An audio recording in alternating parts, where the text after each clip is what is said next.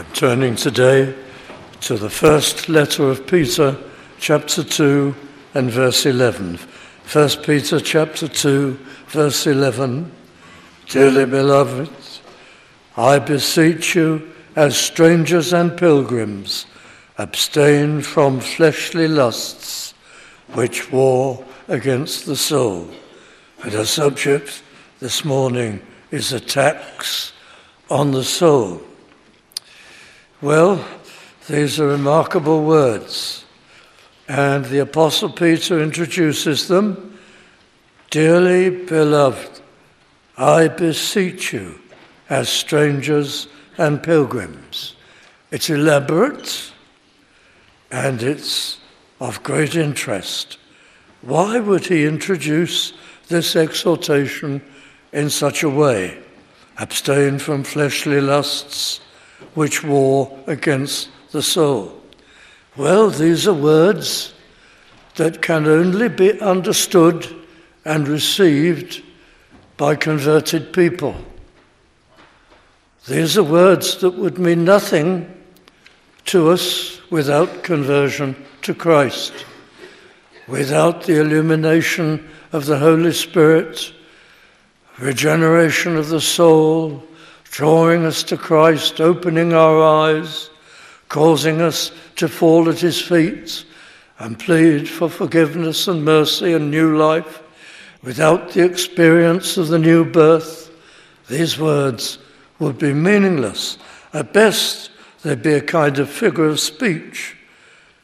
Abstain from fleshly lusts which war against the soul.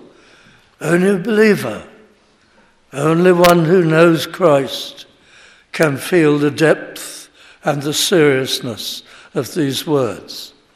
And indeed, they're a measure of our spiritual aliveness, if you like.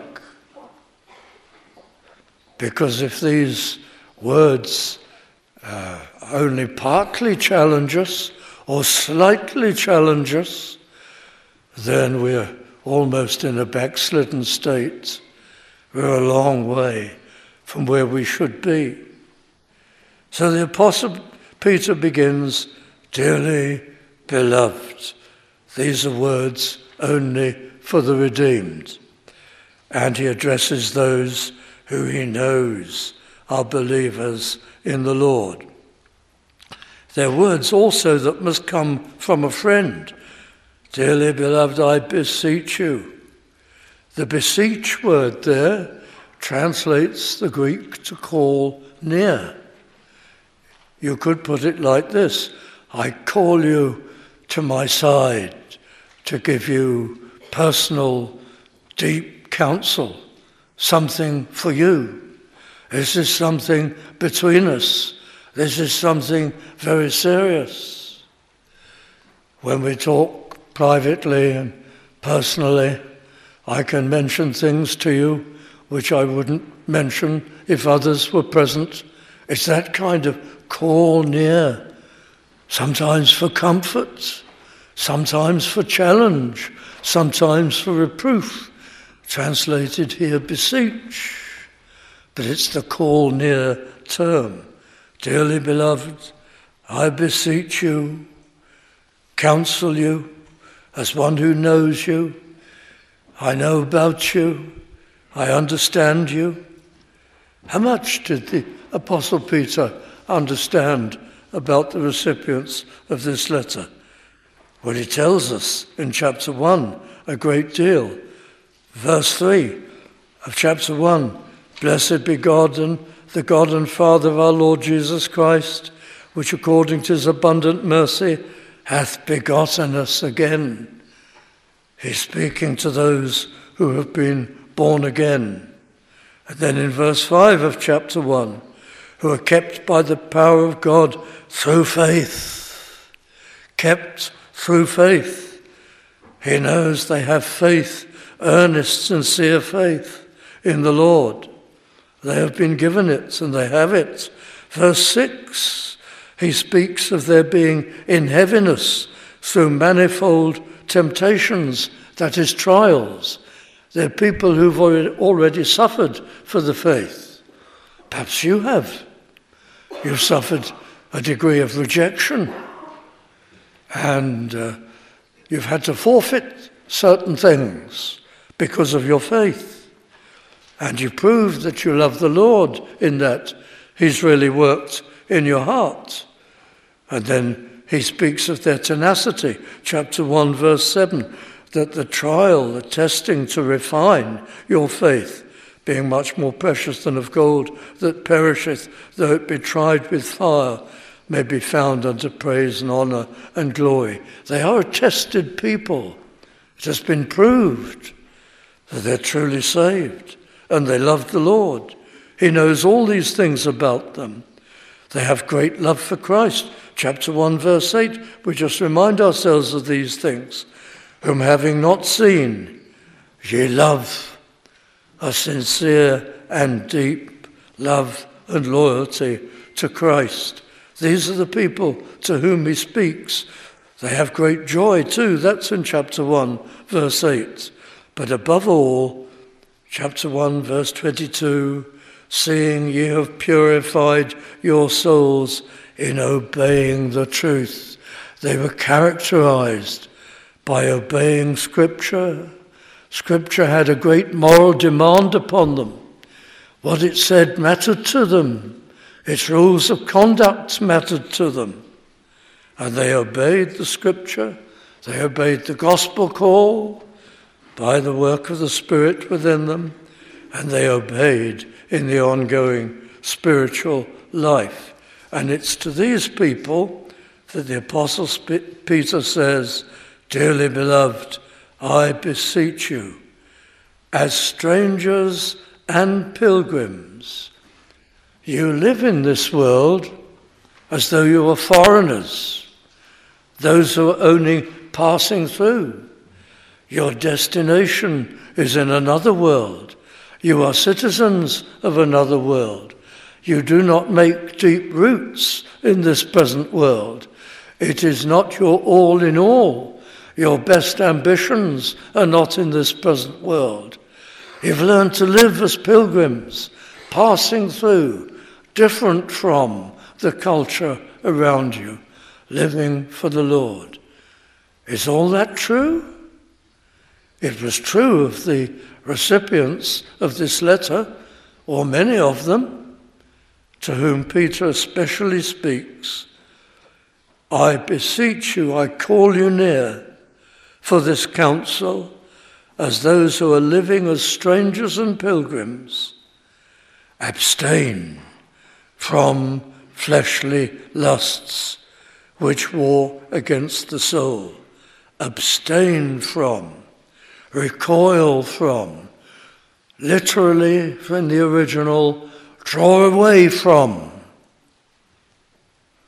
Start away from. Be put off by. Don't go near. The Apostle Paul puts it differently Flee also, flee fleshly lusts. Abstain from fleshly lusts which war against the soul. What are fleshly lusts? What is meant by fleshly lusts? Well, Galatians 5. I'm sure you're familiar with the passage.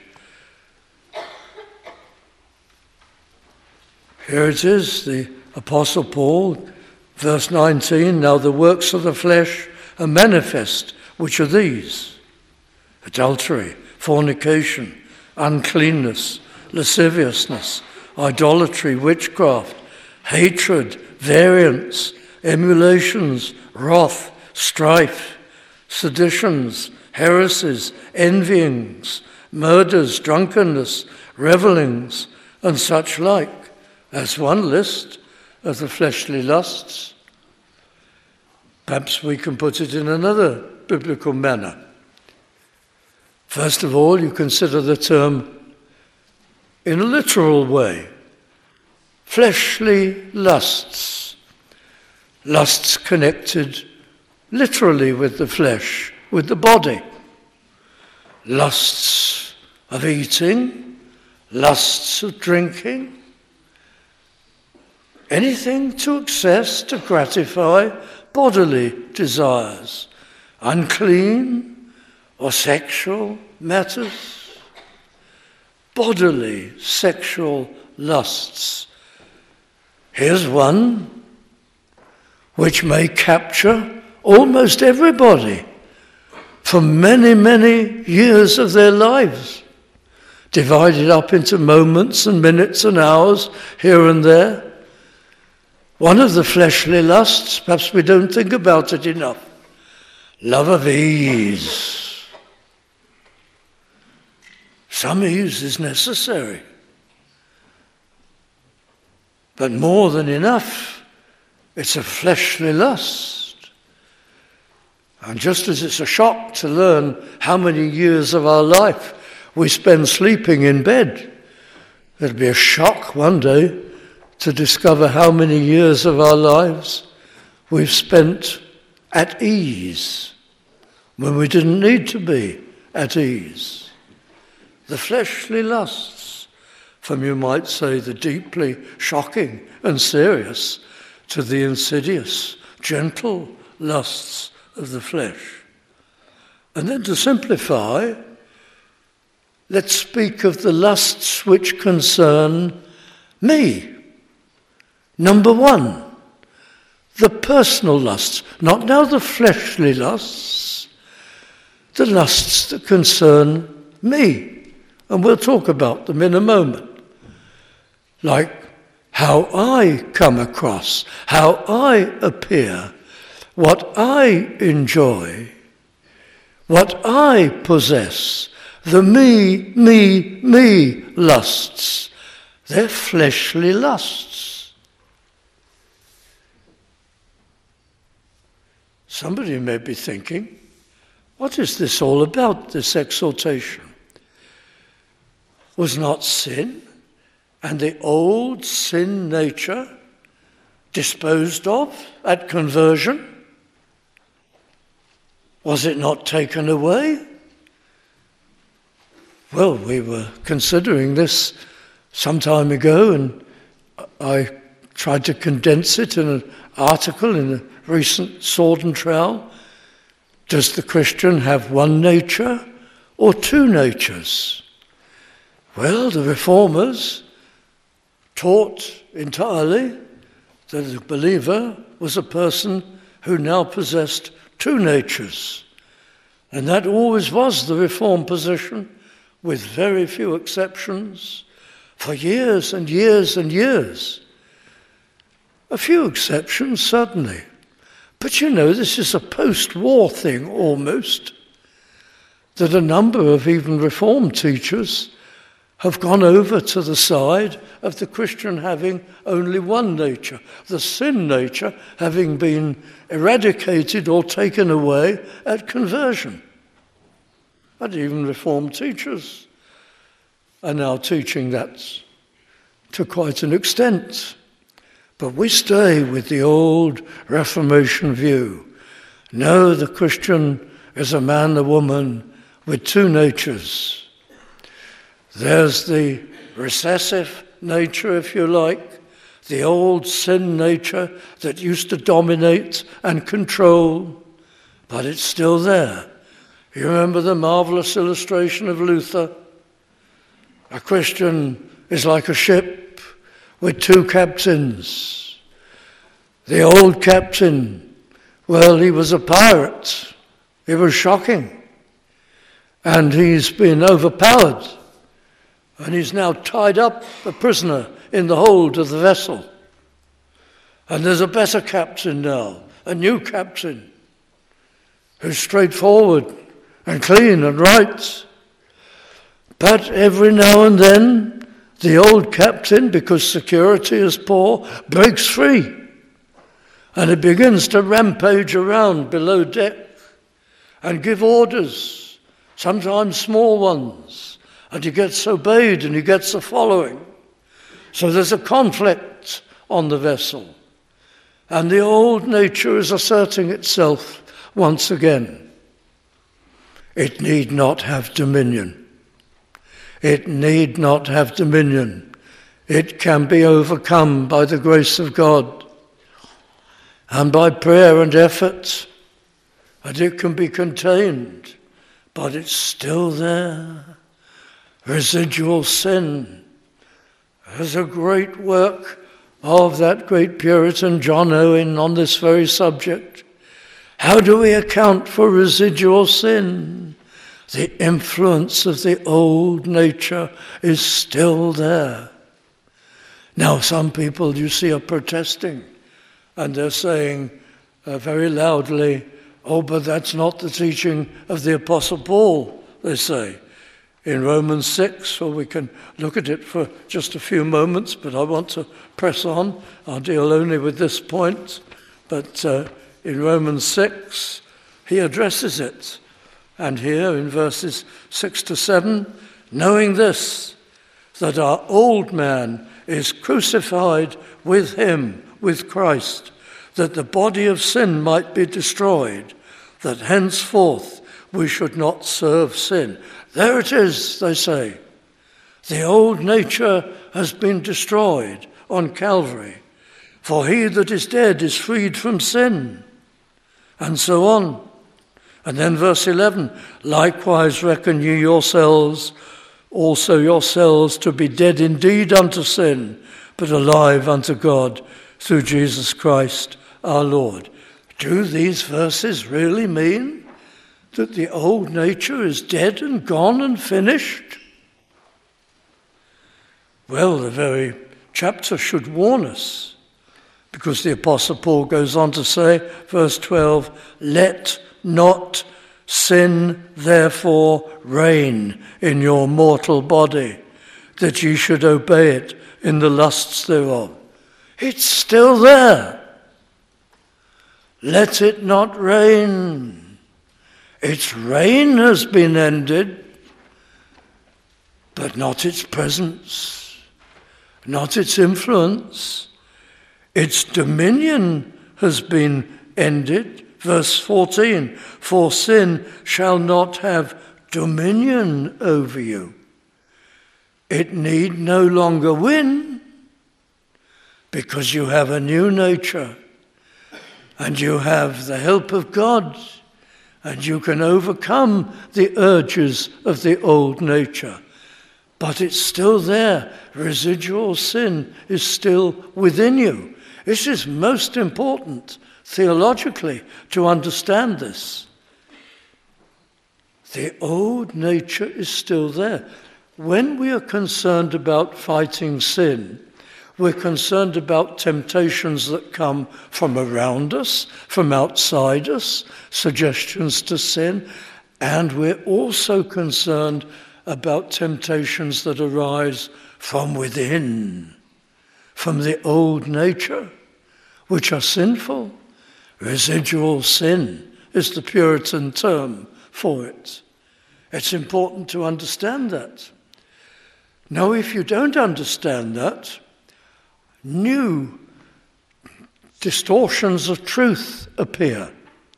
So you'll hear people saying, temptation is not sin, only the committing of the sin. Really? If the temptation comes from within, it comes from the old sinful nature. It has the character of sin. It is something to be horrified at and suppressed by prayer and effort, by the grace of God. You see, the new way of looking at it makes this kind of mistake. Say, for instance, in this matter of same sex attraction. There are people going about saying, I am a Christian and I have same sex attraction. You see, the temptation isn't sinful. And they've made the thought of same sex attraction something permissible by saying the temptation is not in itself sinful. It's only if I carried it out would I be sin- sinning? Well, that's the most serious heresy and very wrong But to do away with the two natures in the Christian can get you into that type of fatal reasoning. Let's look again at Romans 6 6. Knowing this, that our old man is crucified with him, that the body of sin might be destroyed. Now, how is the apostle speaking there? Question Is he speaking literally? If he was speaking literally, well, yes, the old nature would be destroyed. But he can't be speaking literally because I was not there on Calvary's cross. When he says my old nature was there, he clearly refers to my guilt was there. My body of guilt was there. Not me, literally. So you shouldn't be taking the verse literally. No, as the reformers said, the Apostle Paul here speaks not literally, but legally. It is not a literal statement, it is a legal statement. My guilt was there, not me, body and soul, literally. Knowing this, that our old man, in terms of our guilt burden and the dominion of sin, is crucified with him. But my old nature and me, I am not literally crucified. Do you see the distinction? It's the body of sin, the guilt that is destroyed. The old nature is still there. It can still assert itself. That's why you and I fail. That's why you and I are troubled. That's why you and I sometimes are divided people within ourselves. The Apostle Paul puts it another way in uh, Galatians. He speaks of the flesh and the spirit being in a fight with each other. He speaks also of the old man and the new man. And he tells Christians to put away the old man and to suppress and to deal with it and its works and its fruits. The language of the Bible is the language of two natures in the subject of sanctification. So I come back to 1 Peter because I digressed for too long on that and verse 11 Dearly beloved, I beseech you as strangers and pilgrims, abstain from fleshly lusts which war against the soul. Well, I'd come to the point of describing the fleshly lusts as lusts and desires and temptations that are either literally to do with the flesh or they're about me pride, covetousness, self esteem, temper. In what way is that a lust? Well, it's usually an expression of pride, and we could work that out in different ways. But I want to home on this matter of selfishness, self love, selfishness. I was asked once, where is selfishness in the Ten Commandments? Is there a commandment about selfishness? Do you know what the answer is? This is not my answer. This is a classic answer. This goes right back again to the reformers. Selfishness is behind all the commandments. And it is. It's behind the first four commandments about having no other God before God, no idol of any kind. Selfishness is the, the me idol. I come even before God. Have you skipped worship? Why did you skip worship? I'm not talking about illness or a child in the family very sick or some absolute necessity that you wish hadn't been the case for you but was. Skipped worship by choice. Behind that will be self love. Something for you came first. Whether it was love of ease or whatever, something for you came first. Selfishness is behind every commandment, and then the commandments against one sins against one another, fellow men. Almost all of them, selfishness will be the main motive and ingredient. It's a massive, massive thing. There isn't a single one of us in this congregation who isn't attacked by temptations to selfishness. We could home only on this. Where is selfishness addressed? In the New Testament. In a great many places, friends. Let me start off with Matthew 20. I'm just conducting a Bible study here this morning for the good of our souls. Matthew chapter 20, verse 26. Whosoever will be great among you, let him be your minister, your servant. Says Christ, true greatness is a serving spirit. And whosoever will be chief among you, if you want to be rated by God as a true, loyal believer, let him be your servant. Even as our great example, the Son of Man came not to be ministered unto, but to minister.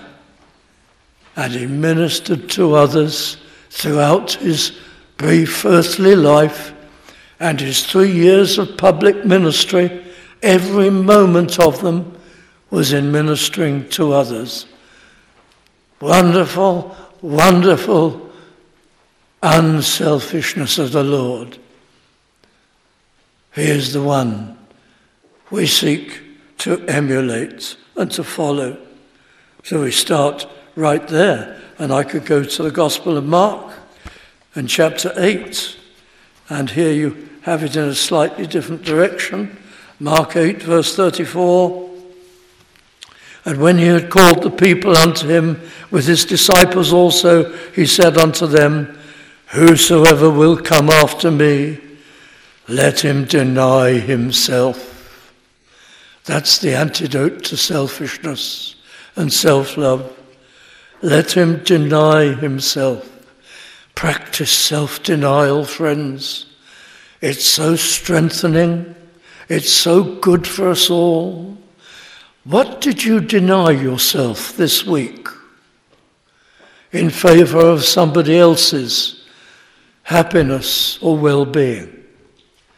What did you leave off and forego for someone else's sake? Within the family, in the place of employment, the place of study. Whosoever will come after me, let him deny himself.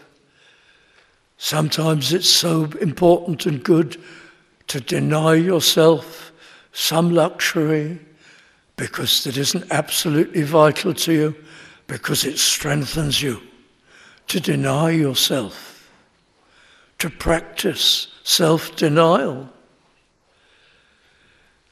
and take up his cross, his burden, and follow me. For whosoever will save his life, studies his life, shall lose it. But whosoever shall lose his life for my sake and the gospel's, the same shall save it. And then I go to Mark 12. And uh, Verse 30. And here are the words And thou shalt love the Lord thy God. Here's the Saviour's great summary of the law. the, the Ten Commandments Thou shalt love the Lord thy God with all thy heart, and with all thy soul, with all thy mind, and with all thy strength. That leaves absolutely no heart and soul and mind and strength for loving oneself. This is the first commandment, and the second is like, namely this Thou shalt love thy neighbour as thyself. These are the great antidotes to selfishness given to us in the scripture. Says the Apostle Paul in 1 Corinthians 10 let no man seek his own, his own satisfaction, his own pleasure, his own will. And we ask ourselves constantly Am I seeking my own will, my own way? Then I could look on to Philippians and chapter 2, verses 2 to 4. Fulfill ye my joy, that ye be like minded, having the same love, being of one accord, of one mind. Let nothing be done through strife or vain glory. That's a tremendous word. That's for yourself. But in lowliness of mind, let each esteem other better than themselves and the needs of the other and the spiritual good and happiness of the other. If only we could be more and more and more like that, dear friends. Same chapter, verse 20. For I have no man like minded like Timothy, says the apostle, who will naturally care for your state. Look at this explosive statement. For all seek their own. This was the Lord's servants currently available to the apostle, near to hand. All seek their own. What a tragedy if we resemble that. And I could turn very briefly to 2 Timothy and chapter 3, verses 1 to 2. This know also that in the last days perilous times shall come. This will be the culture all around us in these last days. For men shall be lovers of their own selves. Is the culture around seeping off, seeping into us? Lovers of ourselves. And I go back to our home passage. But in 1 Peter chapter 3 and verse 8, we read, Finally, be ye all of one mind, having compassion one of another.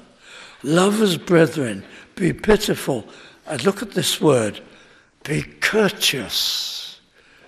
Well, we'll in due course in future study be looking at that word. The Greek word translated courteous is a tremendous word, but that is laden with unselfishness. I go back to chapter 2 and verse 11. Abstain from fleshly lusts which war against the soul. Are we taking the spiritual warfare seriously? The devil will orchestrate temptations from, from without, and he will stir temptations from within also. And they're designed to maim, to kill us spiritually, to capture us, to subdue us, to disable us, to pollute the soul, which war against the soul. The Greek word translated war could be translated very literally, which encamp against the soul. That's more the derivation of the word than the word, but it's there. These lusts are like an army encamped against you. At any time, there could be a thousand demons watching, waiting, ready to launch upon you temptation, a fleshly lust, a selfish desire or thought, whatever. And here we are going lightly through life with nothing to worry about. They war, they camp against us constantly, warring against the soul or the life of the soul to erode away your love for Christ, to erode away your concern for the progress of the gospel, to erode away your love of the truth and the reading of the word and prayer, to erode away your testimony. You're constantly under attack. There's nothing the devil would like more than to bring down a whole group of us from the top of the church throughout the gathering and to sow in our midst a dozen or two dozen Achans in the camp, all with the God of selfishness or something. That's what he will be actively striving to do. Dearly beloved, this is important. I beseech you, I call you near for special counsel. As strangers and pilgrims, exiles who don't belong here, recoil from, abstain from fleshly lusts which war against the soul and will certainly bring you down. Small things first Oh, yes, Pastor. I have some small temptations that I have given way to. How foolish we are. In a way, there's no such thing as a small temptation. That small selfish desire, that small fleshly, little fleshly lust, whatever it is, is only the tip of an arrow that's been plunged into you. There's a whole shaft behind it, and it's drawing behind it a line with all kinds of things attached to it. Bigger and bigger temptations. It's the weakening tip of the arrow that you're entertaining. You're, but now we know all about microbes. It's an invisible, except to the microscope, infection. But it's deadly, and it'll grow, and it'll lead to bigger things. Even the small, fleshly, selfish desires, repudiate them, hate them, pray against them, hold yourself up, resist them and God will enable you. And there's a positive side to this. We have to close. It's in the 12th verse. Having your conversation, your toing and froing, your behavior honest among the Gentiles, for Gentiles read unsaved. That whereas they speak against you as evildoers, they think you're peculiar and unwanted with the dangerous ideas. They may, by your good works, by your good works, by your good works, because you've resisted the fleshly temptations with the help of God by His grace, which they shall behold, they will notice your virtues glorify God in the day of visitation. We'll come to that. The day of visitation could be the day of judgment. Maybe they'll have been saved by your testimony and your life, and they'll glorify God in the day of judgment. Or it may be that the day of visitation means the day when God visits them with salvation. And they'll glorify God because your life was part of the witness that brought them to Christ. So, we will resist the fleshly lusts. A, to preserve our souls. I should have said A, to please the Lord. B, to preserve our souls. C, to win the lost.